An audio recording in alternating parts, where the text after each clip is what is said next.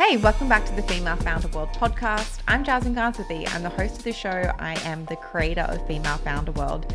And what we're really trying to do here with this podcast is to bring you the super tactical, tangible lessons and case studies from founders who are building businesses out in the world right now. And today I have something a little bit different. Normally we have an interview with a successful founder. But today, I have a recording from a recent event that we did with our amazing partner, Shopify, in LA. And obviously, not everyone can come to our physical events. And it's definitely kind of the thing that we're becoming most known for now is those in-person activations. They're super cool, really, really special crowd. But, you know, it's not something that we've really been able to scale into every city yet. So, this time I wanted to record the panel conversation and make it accessible to all of our amazing podcast listeners. And finally, I have it available for you to listen to. So, on the panel, we have Amy Liu. She's the founder of Tower 28, which is a clean, vegan, cruelty free cosmetic brand. And they're actually really known for being safe for sensitive skin. I use their lip jelly, I use their blush cream, and I was a beauty editor for like 10 years. So that's saying a lot. They're really beautiful products. Something that I think is really interesting about Amy's story is within, I think it's two months of launching, they were selling 12,000 lip glosses every single month, which is wild. We also have Natalie Holloway, the founder of Bala. If you don't know them, essentially, along with her business partner and husband, she has reinvented those kind of like retro ankle weights that were kind of big in the 80s into something really chic and fashion forward. And she's built this really big fitness brand around that. And I also have Julissa Prado, the founder of Rizo's Curls, which is an inclusive hair care brand that celebrates the beauty of curls, coils, and waves. And they're stocked in Target and Ulta. Like I said, this is a live recording of a panel conversation, so it feels a little different to our regular podcast, but there's so much good stuff in here. I just wanted you all to be able to hear it no matter where you're based. I hope you love the show, and as always, drop off that five star review, take a screenshot, and share on your Instagram stories. That's how we grow, and I'm able to make more podcasts, more newsletters, and hopefully bring an event to a city near you soon. Okay, let's jump in. You are now entering Female Founder World with your host, Jasmine Garnsworthy. Hi, everyone. Welcome. I'm seeing lots of new faces and lots of familiar ones, mostly from Instagram and TikTok. But it's great to meet so many of you here tonight. And thank you to Shopify for putting this on. They are a huge supporter of the female founder community and female founder world as an organization in general as well. So, massive, massive thank you to the team. I'm going to start with a little intro. Yeah, let's give them a round of applause. Who started that? Yeah. I'm going to kick off with a bit of an intro. So, these are our speakers tonight. We are very intentional about the founders that we bring onto a panel at Female Founder World. And it's really about making sure that they are speaking from experience, that they are founders who are in the trenches right now building businesses. They're not someone who built something 20 years ago and doesn't understand iOS changes and TikTok. And we've got Amy Liu, she is the founder of Tower 28 Beauty, Natalie Holloway from Bala, and Julissa Prado from Rizo Curls. So, welcome everyone. If somehow you're not familiar with any of these brands, we have curated a bit of a female founder uh, market around the corner and they're different brands who are, have either been on the podcast, they're in our private community, which all of you are welcome to join. They're in the newsletter. They're different Shopify brands that are also in the Female Founder World community that we want to support. So you can check them out around there and try out all of these three brands as well. So I'm going to start with a bit of an icebreaker question. The first one I want to ask is I'm going to ask all three of you when you were when you were first starting the business, like let's let's really set the tone for tonight. What was one of the really scrappy things that you had to do to get things off the ground, or the scrappiest thing that you had to do? Who's going first? I mean, everything was scrappy. we were literally for you know working out of my tio Juan's garage off of Washington and Crenshaw. The way that we would have orders be taken to the post office took an entire freaking street. So one of my aunts, so I most of my family lives in mid city on the same street, and so my aunt that lives on the end of the block would literally notify my aunt that lives like three houses down from us. So then they would start flagging the postman so that I could actually stop. So then by the time they reached the street where my tio's house was, we would already have all of like my they would have they would have already notified us. So we already had all of our boxes like on the curb. So they had no choice but to like pick up our orders. So that was one fun, uh, you know, community effort um, way for us to get our orders to where they're supposed to go. What else? Mine is similar. Um, obviously, when you're starting out, you ship every unit by hand unless you have funding. And so that was mine, except for it was weights. So that was very, very challenging. Oh. And we had to bribe a lot of family and friends with pizza, essentially, to ship all day long. I mean, we, we literally shipped 75,000 units by hand before we got a 3PL, which isn't the smartest move. Like, I should have gotten a 3PL earlier. But I would say that and then a lot of free models. So like any friend that would model, like I'm actually still sometimes like throwing my hand in as a hand model. So just lots of scrappy things. Wow. Um, okay, so I have a had a 3PL from the very beginning, so I don't get to I don't get to say that. But one thing that I think I did that as scrappy we continue to do, and hopefully it's something that you can all do as well, um, we actually recruit through TikTok. So what we do is we post things on TikTok and we'll say, hey, we're hiring for TikTok interns. If you want to be one, create some content and tell us why you would be a great intern. And then they then create that content. We can see what kind of content they're creating. And then they're also at the same time talking about us as a brand. Um, so I think it's been a great thing for us. We've hired interns. We actually had a full time hire, and we're currently looking for a social community coordinator. And we've had great people come in through that too. So smart. And it's you know virtually free. Well, it is free. I mean, you have to pay for the time for the girl who makes the TikToks, but yes. Very smart. I like that. Okay, I want to do a bit of a temperature check in the room as well. Um, so, if you're someone who has a business right now that you've started, there is something out in the world, can you raise your hand? Oh, wow. Good for you. And if you're someone who's thinking about starting a business and but you haven't got it out in the out in the world yet, you're just interested in entrepreneurship and, and this space in general, raise your hand. Very cool. All right, well welcome everyone. I want to start in the really early days and talk about idea validation and some of the things that you each went through when you were starting your businesses that made you think, okay, this can be something bigger than just my own pain point here. Um, and that's for the folks who want to start businesses, but also for the people who already have products out in the world and maybe you want to start, you want to launch a new product and you're trying to figure out whether or not that should exist. Let's start with you, Amy. Yeah, so our number one selling SKU is a product called SOS spray. It's actually around the corner. It's the big orange bottle. It's our only skincare product. I actually set out to start a color cosmetics brand. That was where I felt like I saw the need gap. I've had eczema my entire adult life, and one of the things I was trying to do with this was make. I really felt like in skincare there were a lot of products for people with sensitive skin, but not so much in color. So I wasn't even planning on doing any type of skincare. At one point, my graphic designer actually was working with me, and she said, "Hey, I've been learning about this ingredient called hypochlorous acid. You should really check it out." And I bought the product that she was talking about and I used it on my face, I used it on my body. It helped my body, but it didn't help my face.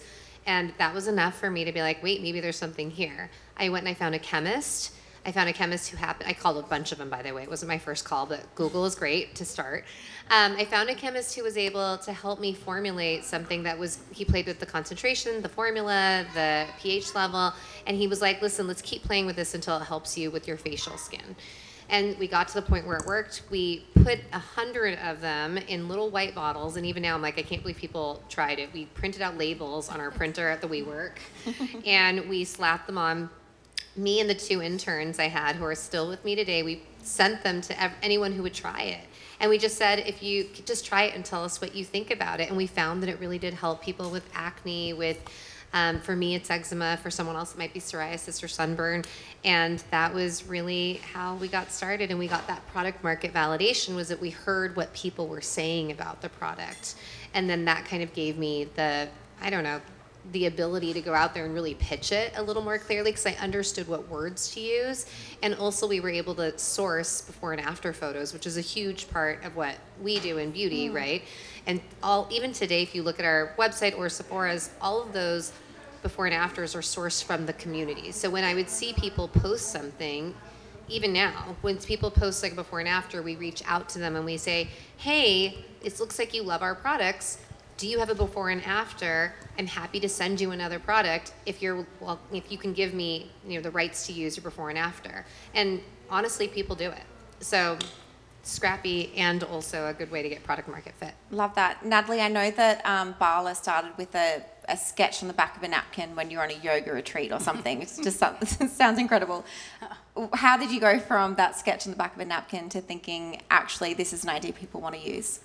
Yeah, I mean, I think it is very important to validate your idea and do some market research. And I think if you're starting early days and you're scrappy and you don't have that much money to pay for that, I think, you know, the normal inclination is to ask your friends, which is totally good and you should ask your friends to try it, but I think, you know, your friends are likely similar to you, so I think it's also very important to ask strangers, and that may sound intimidating, but I think it's like, you know, at an event like this, like approach 10 people and say, "Would you try my product and trade for the product?" or DM people or, you know, a Facebook group. I think there's lots of ways you can get those people, but I think definitely get those people so that you can learn the negative, the positive, and like really get a feel for what the crowd will say. It doesn't have to be a crazy amount either. It could be like t- 20 to 30 people. You just want to get those voices. Um, but what we did early days was we actually um, launched on Kickstarter to fund our first production run. So what we didn't even intend on is we were actually validating the market. So we were like, wondering like are people going to buy this? And we were listening to all of the negative reviews and the positive reviews. And like a big insight we learned through kickstarter is that the original product we launched with was the Bala Bangles and they were completely pigeonholed as a we promoted them as a yoga product and what the people were telling us is that these are actually good for running and walking and pilates and like everything basically so that was like our largest insight and we learned it from kickstarter so i think kickstarter can be really valuable as well So my market research early on wasn't even on purpose. It was um, I was g- growing up in high school, throughout college. Um, I was always the hair girl. You know, I think you know, definitely growing up in communities of color, you kind of see this trend where we all have a little side hustle. Like I had a cousin who did makeup, another cousin that did eyebrows, somebody else that did something else. So uh, we all would kind of put our resources together and just look fly. Um, so I was the hair girl. So any uh, prom and homecoming season, I, I even as a freshman, I was doing all the I was booked to do the the seniors' hair, and um, during that time, everyone would straighten their hair, including myself. And but everyone that I would do their hair um, had wavy, curly, or coily hair textures. So I started just doing making my own concoctions myself to do my own hair and all of the learnings came from just you know growing up in, in immigrant communities um, i feel like something that's very much part of our culture is having these beauty rituals that are passed on through our family and like having these um, natural remedies that are so tied to our own beauty routines so it was very normal for me to like make natural concoctions and do to use it on myself. So I started wearing my hair natural, and all those people that I was doing their hair, they were like, "Psst, "Can you do my hair like that?" I would meet them in in the bathrooms, in the elevators, in so many different places. These undercover curlies, um, and all of a sudden, yeah, these undercover curlies that That's people people that you would never know had curly hair, and um, I would just do do their hair and I would hold these sessions in dorm rooms and so many different places and it was really interesting because I never did take the hair route like everyone thought I was gonna end up on you know going to cosmetology school or doing something like that I was I never did like I always went for business and I was always I don't know I always I never thought of it as um, my career for some reason. It was more so of something that I did from love, from that just came from my heart.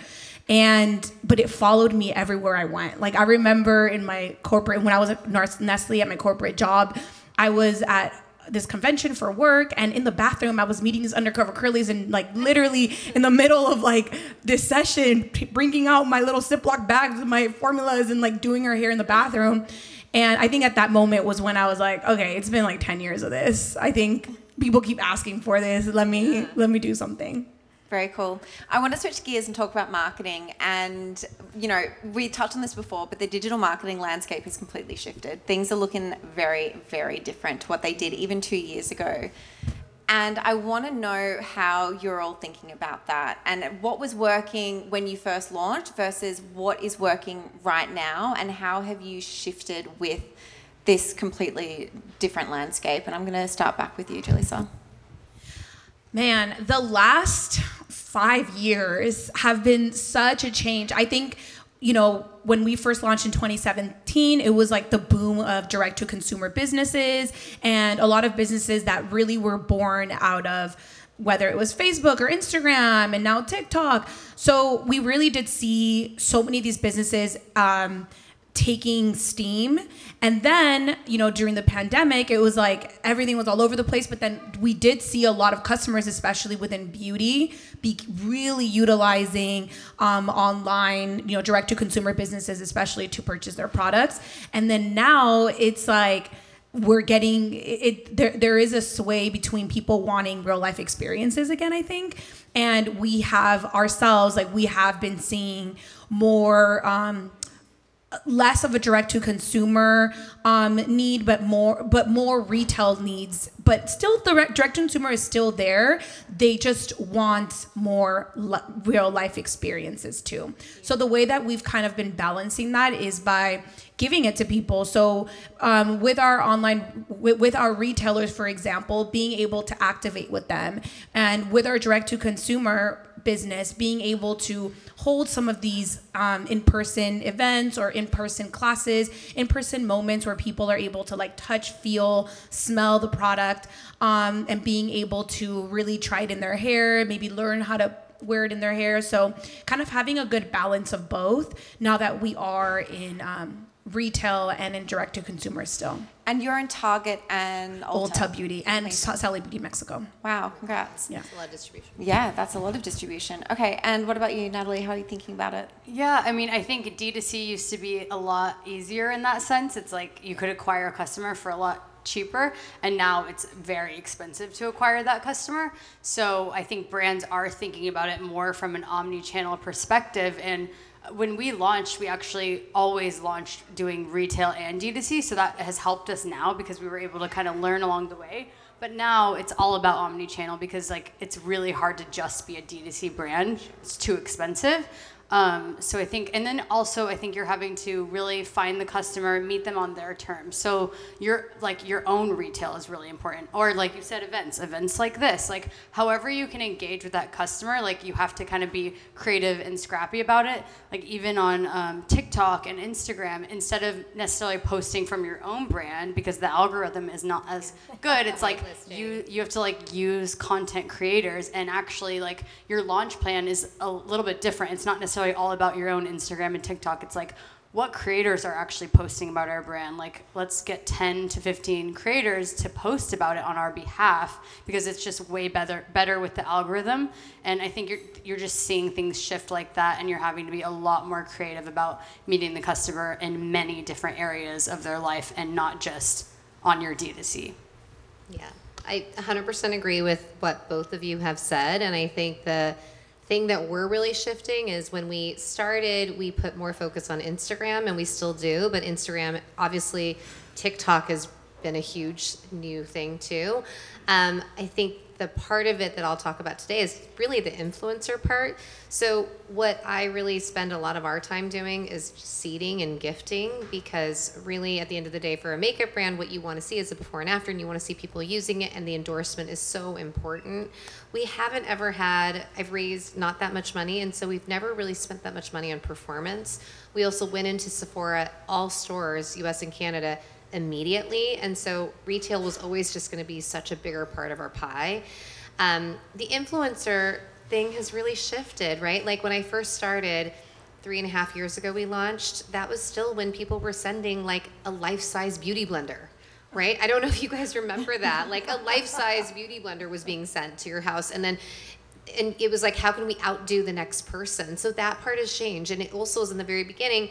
We went to everyone's YouTube profiles and we just wrote down addresses and we blind sent to people. Guess what? You kind of can't do that anymore. Now people find it invasive and they're like, you need to ask me for permission. So it's a different thing than it used to be. And you also can't gift like, I think before it was like, let me find the macros and just gift, you know, a hundred people who have a following that is I don't know, hundreds of thousands, and that was kind of the goal. And now everything has become democratized. And so instead of sending like 200, we just launched our mascara, which is around the corner, and we sent out a thousand this time, which is a lot more lift and it's a lot more money. So we're really inf- going deeper into influencer, but in a much more nano way. Interesting. What you were just saying then about people finding it invasive sending those mailers. Mm-hmm. So I before I was doing this, I worked as a fashion and beauty editor, and I was definitely receiving those mailers where it was this real one-upmanship between beauty brands trying to do yeah. bigger and better.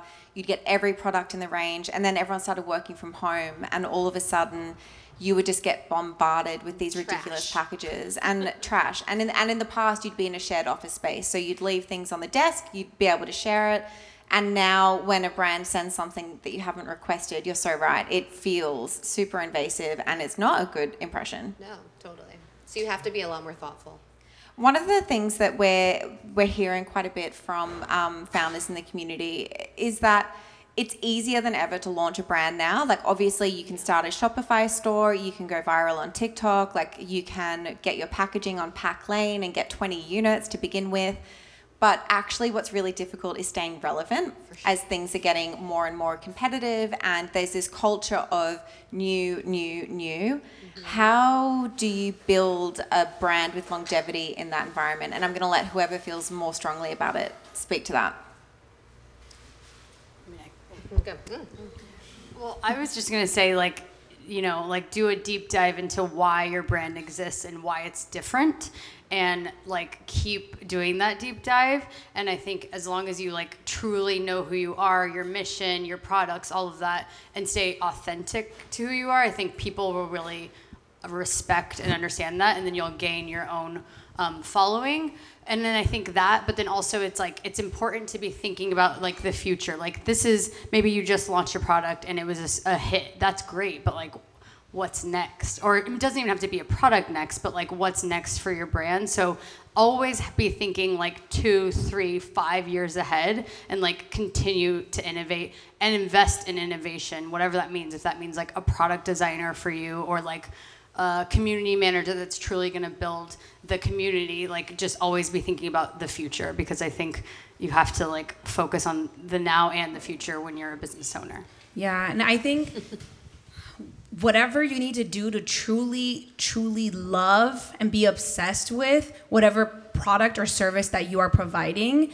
Because for me, like, it's so easy for me to sell a product when I'm like, I please come and challenge my product. Let's do a hair off right now. Bring two girls right here. Let's start with your stuff. Let's start with my stuff, and let's do it. Like I, I'm so like, there's literally no way y'all gonna win. Like my shit is the best out there. The ingredients are the best. Like I was in it from the very beginning. Ain't nobody take two years to formulate this like one little thing. Like I know how much I pay for my formulas. I know how much I source every single ingredient how much I'm like so passionate and invested in every single item. Like I know how many of the ingredients that are in there that are actually like really helping you with the long-term health of your hair and not just giving you immediate, you know, beauty. So I'm just like I don't even say anything like go ahead talk your shit products. Go ahead, try it one time. Like you know what I mean? So I feel like for me have being like unless I absolutely am obsessed with it like that, yeah. I can't launch it. And I, we've had so many situations, and I'm sure y'all can attest to this when it's like, oh, this lead time, and you're getting pressured to release something prematurely, or you're getting pressured to already approve something, and there's so many different things pulling me, and I don't care to be that rude, annoying person and be like, no I am a brat. If I don't absolutely love it, I'm obsessed with it. Absolutely not. It's not going in my hair. I don't want it. My customers don't want it, and I cannot uh, market it in any way. Do you know what I mean? So it's like being that extra about it. Like the amount of times that I've gotten on a Zoom call with my chemist and just after like 10 rounds of stuff and everyone's just over me and they're like ready to just drop the product altogether. And I'm like, I'm I literally was like, I'm please I'm gonna I'm coming over Yeah. and I'm gonna do this on your hair. Let's go to the bathroom. I'm gonna do your hair. And I literally did my chemist's hair and I showed her how it wasn't working oh, and what I was looking for. I put ma- makeup on my male chemist. Yeah. I'm like, look at it on your skin. That is ashy. yeah. Do you do you like this? No. All right. Then why would my customers like it? You know what I mean? So I am that extra, and I feel like that is the difference. Like that is what it takes in order to um, really deliver uh, something that's different in the market, where it's like, bro, like. Drop, drop, the, drop the mic, like, come on, you know? She's making me laugh. Um, I, 100%. I think, especially since so many of you are business owners in the room, I think one thing you might understand is how it's really compelling to launch new because you know that you're going to get that hit. You're, you have something to talk about that's new. You have a revenue stream that's going to come in. Like, it's really, um, it's, it's addictive, honestly, to launch newness. But the problem with newness is it's expensive, and if you do it too often and it's not going to stick, then you've made a lot of effort, and it's expensive to launch product too. So if it doesn't stick around, then you have a different problem. And then, especially once you have a retailer, you have inventory issues and all those kinds of things. So, as much as you can, I would really try to do exactly what these ladies are saying like, figure out your why, figure out what you're doing, be really dogged about making sure that everything you launch is amazing. I am not famous, I don't have any influence, I'm not. Brad Pitt and Travis Barker, who just launched product, launched skincare lines this We week. can we can talk about that. No way. I mean, that's that's real. That's real talk. Um, but like, I just meant like from the beginning, I was like, I don't have the liberty of launching products, and I'm not saying their products are bad. I have no idea, but like, I I need the trust of my customer because I have to work harder to get it, and I cannot lose it. So you have to launch products that you really believe in, especially when you have a finite amount of, like all of us do, time, money, and resources. So be really thoughtful about those things because those are the things that can really bite you in the ass later. If you launch something that is shit and you have to take the whole thing back, that retailer will send that entire thing back to you. I we actually we launched a product and we put it in a Sephora favorites kit. We made 20,000 of them there were reviews that were polarizing. It was like, this is the best thing ever. I love it. And then we got reviews that were like, it was great until it melted in my pocket. And we were like, oh shit, it's melting. And literally, that truck was coming to my 3PL. And I called the warehouse. I was like, you tell it to turn around. You do not accept that truck. Because the minute you accept it, it's your property. Mm. Right? And I was like, you send it right back home. I don't want that melted product. And I called Sephora and I was like, I know you drilled the hole. I know it's sitting there. We're going to cover it up with a graphic. And by the way, it's taken us a year and a half to relaunch that product.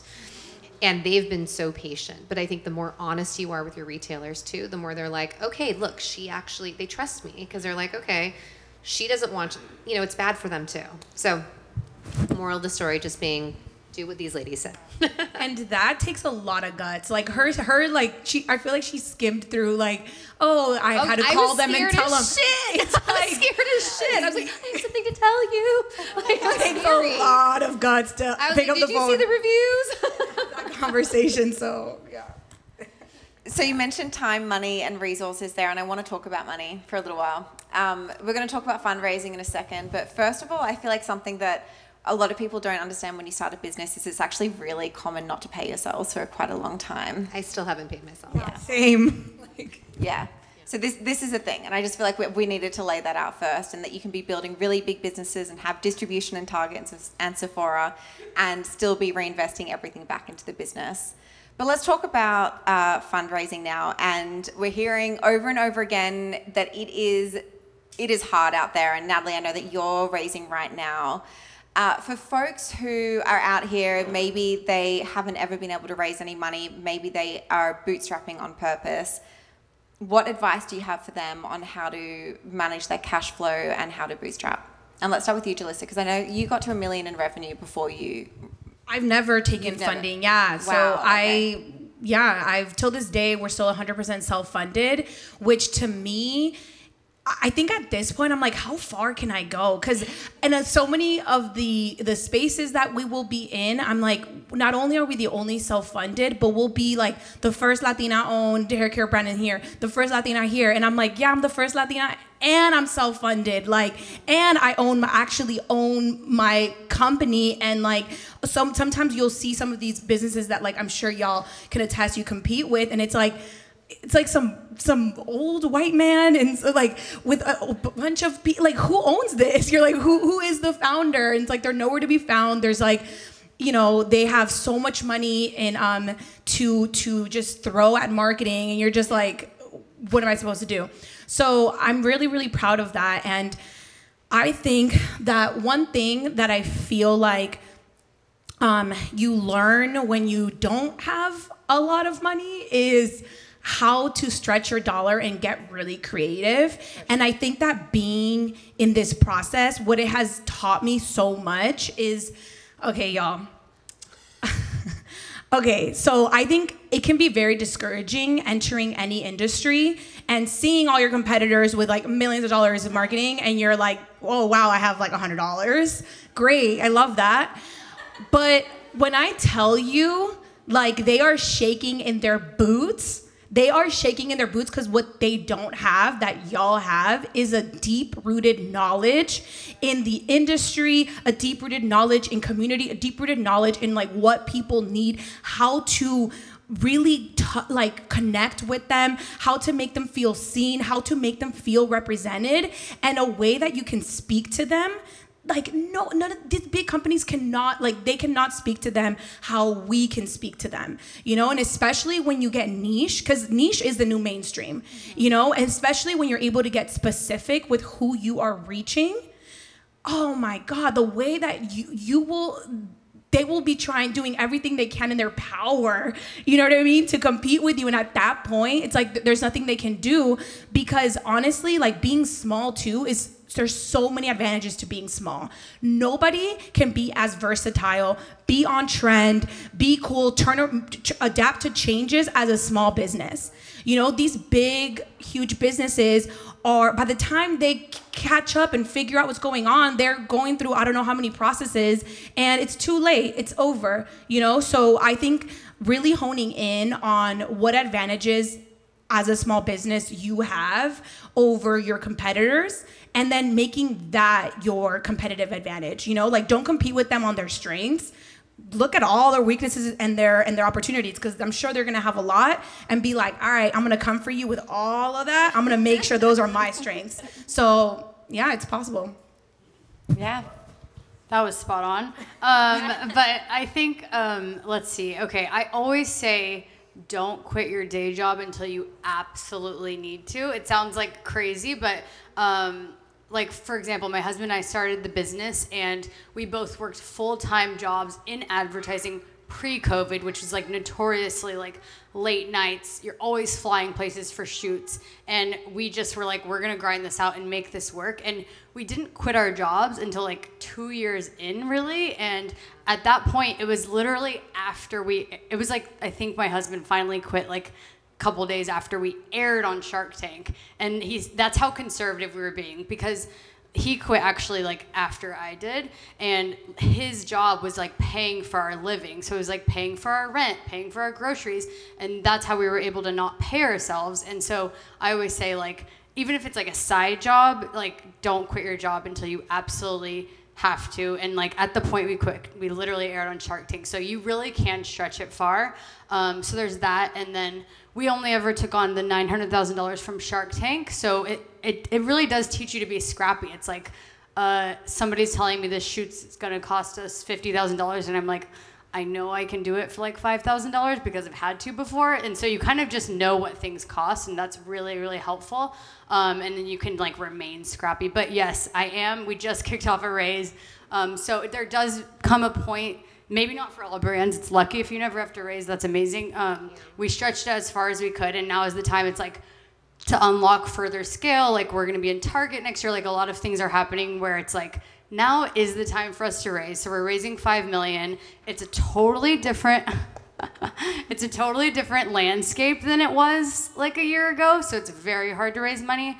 So I think what you're seeing is you're not seeing like inflated valuations. You have to be a lot more realistic with them. And I think not only that, you're not seeing brands like random brands that would have like you know not a lot of revenue would be like i'm going to be 100 million in revenue in three years and they haven't even maybe reached a million in revenue so you're like hmm but that was like the story a year ago and now it's different like you really have to like be real realistic with your valuation your revenue and then also like very clear on, on your roadmap and how you're going to get there because investors know how tough the market is right now there's a potential recession. It's impossible to acquire a customer on D2C. Like everything's like there's some things stacked against us that we'll have to fight through. And so I think it's just really important to be like honest with the investors. And I think so far they're appreciating that. So yeah.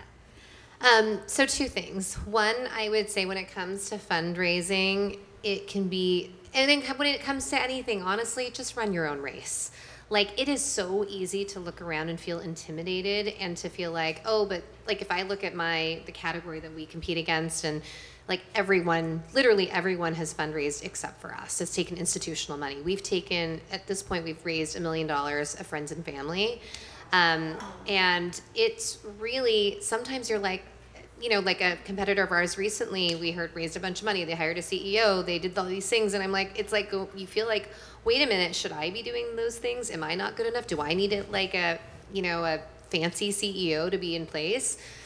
At the end of the day, you have to think about what kind of a business you want to run. I want to be the CEO. I want this experience. I want to be on the journey. So it's more about that for me than it is about um, how much money I raise and how fast I can get there. So that it's less about speed to me. So I think you have to really think about what kind of a business you want to run and how you want to be part of it. I have a really good friend of mine who's a founder who had a really big exit, and she is so I don't want to say unhappy, but when I talked to her about it, she's like, Yes, I got the number, but I didn't do it the way I wanted to do it.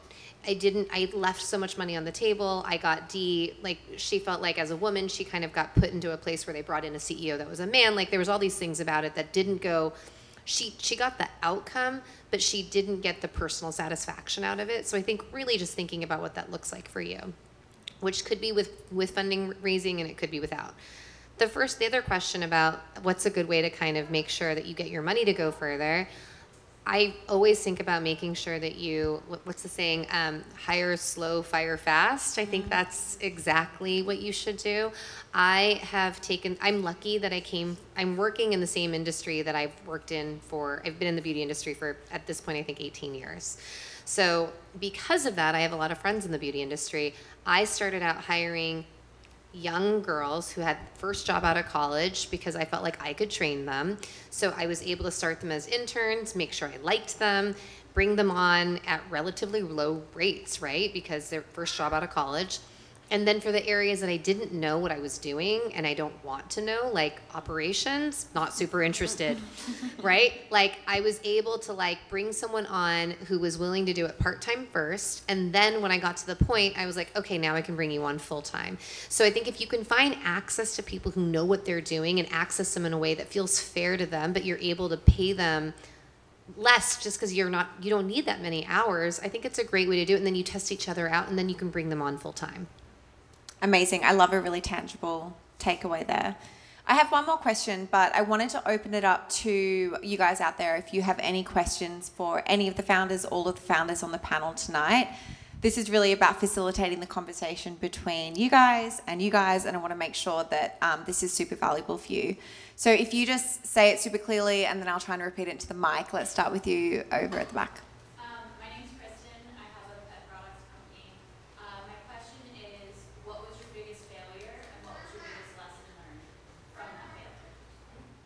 Is there someone that you want to answer it specifically? No, I'll go first. Hi- hiring the wrong person is painful. Um, I think you can get really so in, in this particular example I'm thinking of, I got really a really sexy resume sometimes from a company that's much bigger that you really admire, where somebody's leading a really big team and you're like, this looks so amazing. And then you, but maybe they're not, they've never been in a small company, right? So it's not even that they're not the right, they're not a good person, they're not good at their job, but they're just not the right fit for what you're doing. And the amount of effort it takes to kind of unwind something like that is both I, I don't know how many of you have fired people, but it is not fun. It's the worst. And the mental tack, like, I mean, I didn't sleep for like two weeks from the time I decided. Like, it's just, it's, it really is genuinely hard if you care about people. Um, and I think hiring people now, like, you know, they people have careers and, and kids and families, and so I take it really seriously, but I really think that is one of the biggest. So mine is retail related. Um, I think that it's really exciting when you get into a big retailer. And my advice is really like, don't take a huge PO at first. Like, test to make sure it's a good fit. And I think we learned this the hard way because weirdly, you would think we would, Bala is a fitness brand. Like, you would think, oh, it's going to do so well at Dick's Sporting Goods.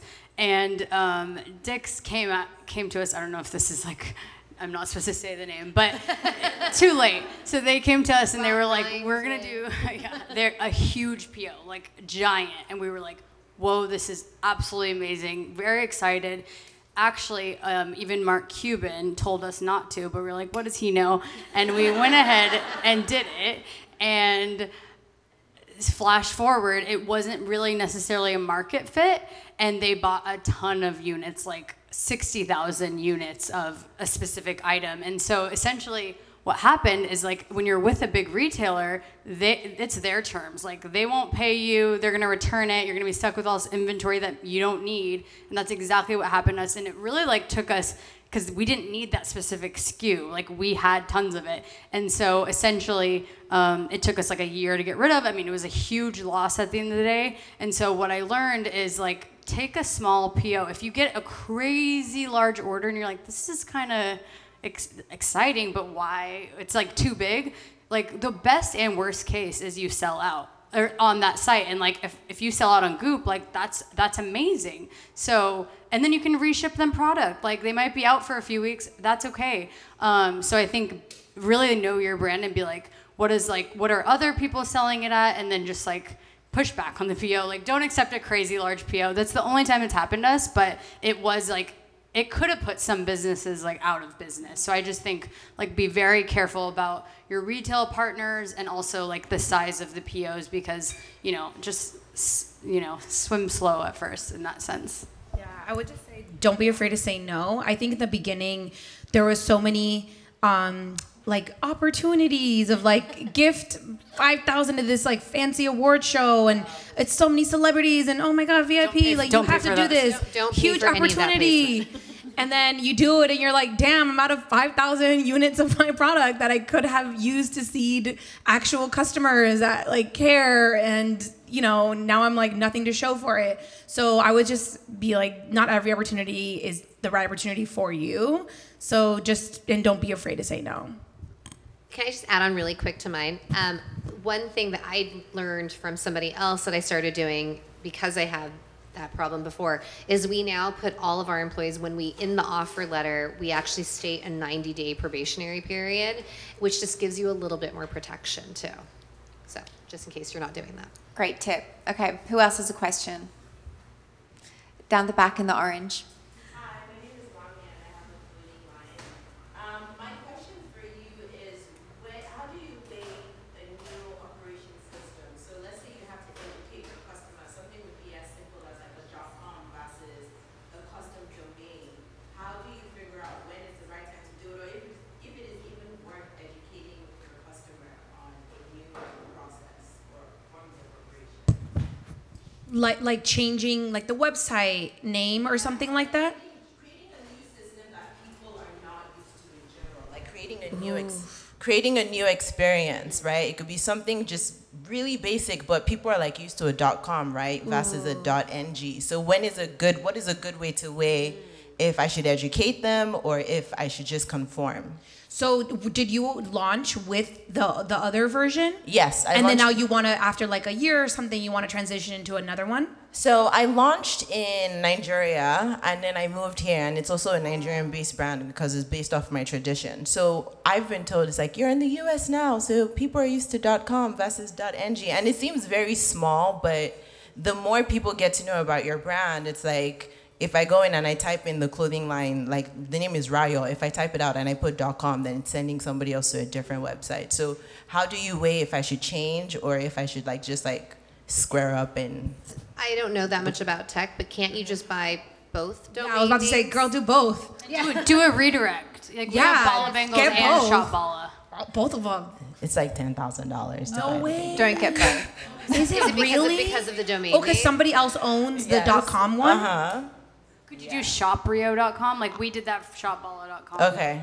And then you can buy Google ads against ShopBala. Like, it's like if you go to bala.com, no idea who owns that, but not Mm-hmm. us. It's like, and then so your Google ads could be tied to shoprio.com. and then you just build up your Yeah, and then do SEO, and then go- like you you'll know build up your search and you'll be to the one. build up your search, even if they search their stuff with the dot com, have it like be tr- redirected to yours, and then you can build up SEO with like simple blogs on Yeah. your own website. You can do it with like keywords, and you know what I mean. You don't you don't have to necessarily do it with like paid. Mm-hmm. So Okay. Mm-hmm. Thank you.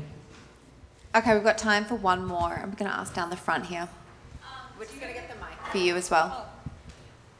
to the drama voice, but um, do you ever feel like a fraud or an imposter or like every day?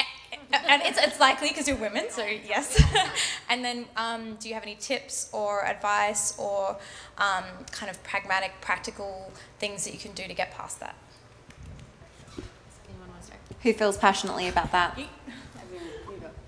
I I mean the answer is every day, right? There's different points at which I mean I I, I have been in the same industry for I was in the same industry for 14 years before I started doing this and I was in small companies, right? So I worked at Josie Maran and Kate Somerville, Smashbox like I thought I knew so much. I went to business school. I really thought I knew a lot.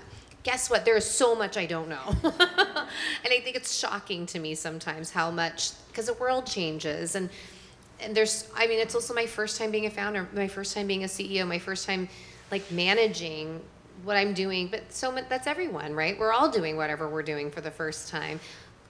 I think one thing that helped me was I start I worked with other founders and I got really close to them and I saw them in action and I was like, wait a minute, I don't know like they're smart too, but I'm smart in a different way too. So I think that kind of helps. I think having a founder community like this helps a lot. I've actually found that, you know, it's made so, there's no other um, community that I have found so much they just understand. Like nobody else understands the same way another founder does what it's like to deal with these things because it can be a really lonely process. So I would find other people going through the same thing. Can I just do a follow up there? Where do you find those people? This is a piece of advice that we get. Here. So yeah. Here. We get this so much on the on the podcast where I say, you know, I, I ask for a recommendation or a resource, and founders always say, you need to go and find people who are two steps ahead of you and find peer mentors who are at the same kind of stage in business as you are right now. Are you obviously we have a private community, come and join it, you'll find all your people there. But are you connecting with people on DM on Instagram? Like where where else are you finding those people? Um, I actually have an interesting resource. So, well, obviously events like this, like this is amazing. Go to all of these. Um, I think DMs too. It's like every now and then there's another founder that goes into my DMs. You know, we we meet. Um, but another resource that's interesting. I don't know if you've heard of it, but it's called Intro, and I met Claire on there. Um, so you can. I'm on it, and a lot of people are on it. Business owners, like interior designers, like. And the point is basically you pay you pay to book someone, but there's like crazy like the person who founded like Zillow is on there. You know, so there's like insane resources like high and low, and so you could potentially book. Like I think that's an, a unique way that you could like engage with somebody. Like I had a call I had a call with two girls here, one from intro and one from some, I think my DMs or random email. So I think you can obviously cold reach out, but if sometimes you might not get a million responses. So if like it's called intro, it's literally intro. I don't know the um, intro.co I think or something, but it's an app and so basically you can book people and i think through that like i've made a million connections like there was a girl who had an seo company that was like asking it for advice and weirdly now we're going to use her seo company and so i just think that's also a cool resource i've actually paid for intro calls as well with people so it's interesting. Nice.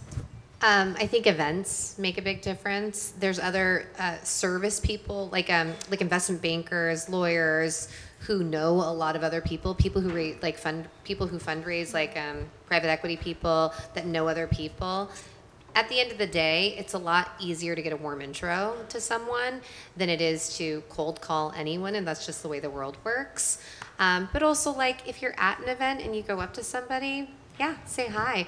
I was at a Credo Summit in January of 2020, and there were a bunch of us that were exhibiting a bunch of brands, and we just honestly kind of met there at the event, and a bunch of us just traded, and now we have there's a, a, a six of us on a text chain, and we just email each other. We just text each other, and we're like, "Hey, has anyone had this problem before? Do, do you understand what's going on with this?" Like, and it's just amazing to have that kind of a resource. So yeah, I would just be friendly and I think if you really believe in collaboration over competition, which I think all of us do or we wouldn't be here, then you'll you'll find your people. Amazing. This is the last question. I can't believe I'm closing this because I could talk to you guys all night. Uh, I want to finish with a resource, and that can be a tool that you're using, an app that you have, a podcast that you listen to, a habit that you do every day, just something that's been helping you all as you've been up leveling as founders and CEOs. I'll start with you, Julissa, down the end. Um, so my I use Shopify. So and my Shopify contact like probably is so fed up with me because the amount of times that I literally um, go on there and I ask them to analyze my website and like uh, um, suggest different apps for me is crazy. Like since the beginning though, and I think that um, one thing that I, my mom has a saying that goes "el que paga manda," which means um, the person that pays has the last like. Um, how do you even say that? say? Like um, it w- w- when you pay, like you get your money's worth. So that's how I view all of these resources. Like if I'm on Shopify, if I'm paying for, um, you know, Mailchimp, if I'm paying for this, it's like no, no, no. Like I'm paying for this service, and I'm gonna get every single money's worth out of it. So I really, really highly recommend you to um, reach out to them, ask for to get a contact, ask them to look at like the processes that you currently have at your website, at all these things, and suggest um, improvements and and literally give you feedback. And the amount of times that that feedback has been really helpful and we've actually implemented is like pretty much like every time we usually implement at least one of the tips. So I really um, suggest to you know get your el que paga manda, get your money's worth. Good. Um, okay, I have two. One is I'll be quick. Um, EcoCart, and it, we we just integrated this. It integrates with Shopify, but it's really cool because it basically makes your um, delivery carbon neutral, and you can either pay for it as a brand or the customer pays for it, and it's very minimal, like I don't know, 99 cents or something to the customer. So usually they're happy to pay it, and it's cool because it's good for the environment and it also helps with conversion. So that's a cool one. And then also, I just learned about something called Kickfurther, and that's actually it's kind of like Kickstarter, but it's more about if you're raising money and you can put your brand on Kickfurther, and basically it makes like ordinary people who aren't investors be able to invest in cool up and coming brands. So like any of us could go on there and invest in a brand and give five hundred dollars or thousand dollars, and so you can get the word out there about your brand, but also raise money via a safe note. So I thought that was interesting. Haven't done a ton of research on it, but I think that's a really cool resource. Cool. Um, so we are in the process of hiring people and growing, which is great. Great problems to have, but it is hard because it means every time you bring on a new person, you basically reshuffle the deck and you're like, okay, now what is your job? What is your job? What is your job? So one of the things I made everybody, I, I bought the book, so you can read the book, but it's um, the Simon Sinek book. Have you, have you starts with why I think it's called. You could also just watch the TED Talk. just saying, it's like a 17 minute TED Talk. I watch it once every year probably just to kind of reinforce it. And one of the things I'm doing with my team right now is trying to really get to each of their why so they really understand what their role is. My thought around it is basically like, I don't know, if you're a goalie, um, you know, in soccer or whatever it is, and you think that your job is just to like block the ball, that's different than if you're thinking my job is to make sure nobody scores, right? Then you understand more broadly what your role is because then you're like thinking about where you're throwing the ball and et cetera, et cetera. So that's something that I'm trying to do with my team right now. So if you don't want to read the book, watch the TED Talk. Great. They are very actionable and tangible. I love an insight like that. Thank you all so much for your time tonight. It has been an absolute pleasure interviewing you, and I think they deserve a round of applause, everyone. Thank you, everyone.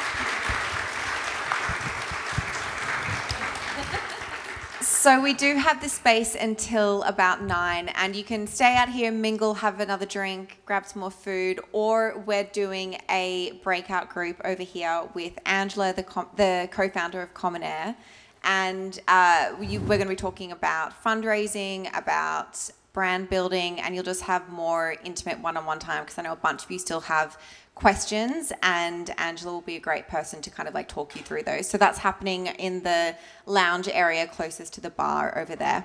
Thank you all so much and enjoy the night. Hey, thanks for listening to this episode of the Female Founder World podcast. It's something a little different. Hope you liked it.